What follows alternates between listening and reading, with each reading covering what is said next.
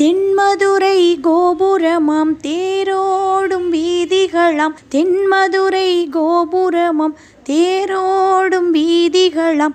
தேரோடும் வீதியெல்லாம் முத்து மீனாள் நடந்தாளாம். மீனாட்சி நேரில் வந்தாளே. நம்ம குறையெல்லாம் தீர்த்து வச்சாளே. மீனாட்சி நேரில் வந்தாளே.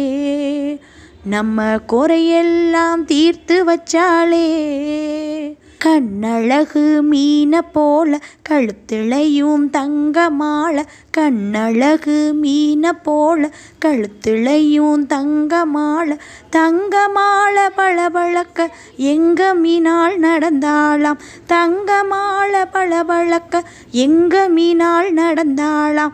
மீனாட்சி நேரில் வந்தாளே. நம்ம குறையெல்லாம் தீர்த்து வச்சாளே. மீனாட்சி நேரில் வந்தாளே. நம்ம குறையெல்லாம் தீர்த்து வச்சாளே. தென்மதுரை கோபுரமாம் தேரோடும் வீதிகளாம் தேரோடும் வீதியெல்லாம் முத்து மீனாள் நடந்தாளாம் தேரோடும் வீதியெல்லாம் முத்து மீனாள் நடந்தாளாம் மீனாட்சி நேரில் வந்தாளே. நம்ம குறையெல்லாம் தீர்த்து வச்சாளே.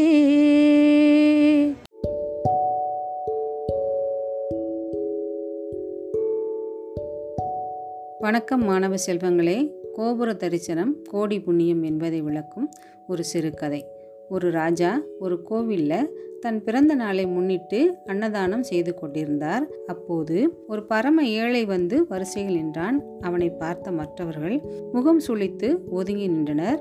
இதை உணர்ந்த அந்த ஏழை தள்ளி நின்றான். சிலர் அன்னதானம் பெற்றுக்கொண்டு இவனை பார்த்து சிரித்துவிட்டு போனார்கள்.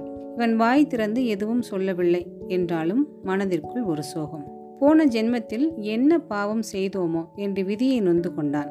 மாலை வரை காத்திருந்து சரி நமக்கு இன்று பட்டினி என்று எழுதியுள்ளது போல அப்பனே ஆண்டவா என்னை ஏனப்பா இப்படி ஒரு இழிப்பிறவியில் பிறக்க செய்தா? என்று கோபுரத்தை பார்த்து மனதில் உள்ள தன் குமுறலை சொல்லிவிட்டு கோயில் அருகில் உள்ள குளத்தங்கரையில் அமர்ந்தான். ராஜா அன்னதானம் கொடுத்துவிட்டு நடந்து வந்தார். அப்போது குளத்து நீரில் தன் முகத்தை பார்த்து கொண்டிருந்த ஏழையிடம் என்னப்பா சாப்பிட்டாயா? என்று கேட்டார். ஊரே சாப்பிட்டது. என் தலையில் இன்று பட்டினி என்று எழுதியுள்ளது போல என்று முகத்தை திருப்பாமல் குளத்து நீரை பார்த்தபடியே பதில் சொன்னான். இதனை கேட்ட ராஜா மனம் வருந்தி அவனை அரண்மனைக்கு அழைத்து சென்று அவனை குளித்து வர செய்து தனக்காக வைத்திருந்த புத்தாடையை வழங்கி அறுசுவை விருந்து கொடுத்தார்.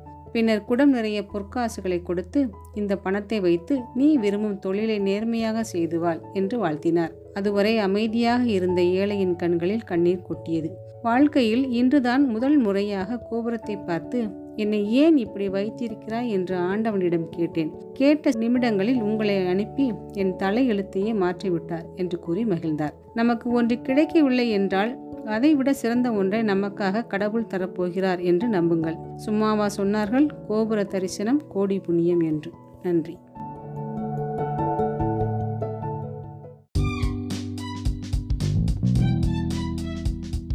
இன்றைய திருக்குறள் கூறுபவர் ஏழாம் வகுப்பு ஹச் ஒன் மாணவர் சா. நாகபாலன். அதிகாரம் பெரியாரை துணைக்கோடல்.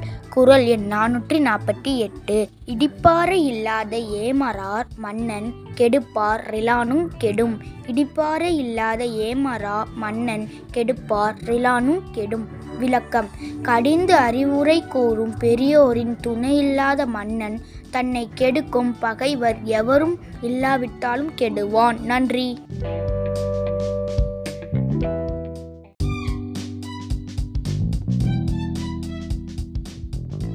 வணக்கம். இன்று பொது அறிவு கூறுபவர் ஏழாம் வகுப்பு ஹச் ஒன் பிரிவு மாணவன் கா. முகமது அர்ஷத் அலி.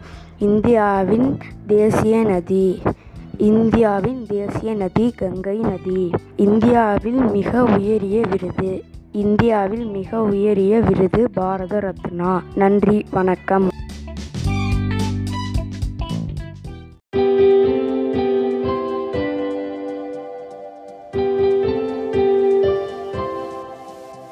இன்று பிறந்தநாள் காணும் மாணவ மாணவிகள் சு. சிவகார்த்திகேயன் இரண்டாம் வகுப்பு பா. சண்முகப்பிரியன் இரண்டாம் வகுப்பு ச. முருகேஸ்வரி ஆறாம் வகுப்பு பா. மணிகண்டபாலன் ஆறாம் வகுப்பு வே விக்கி ஆறாம் வகுப்பு வி நந்தினி ஏழாம் வகுப்பு பா ஹாசினி ஏழாம் வகுப்பு நா ரிஷி எட்டாம் வகுப்பு.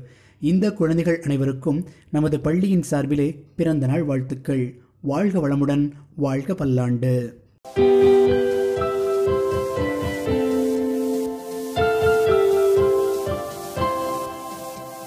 நல்லது நடக்கட்டும் நானிலம் சிறக்கட்டும். நாளை வேறொரு தொகுப்போடு சந்திப்போம். நன்றி.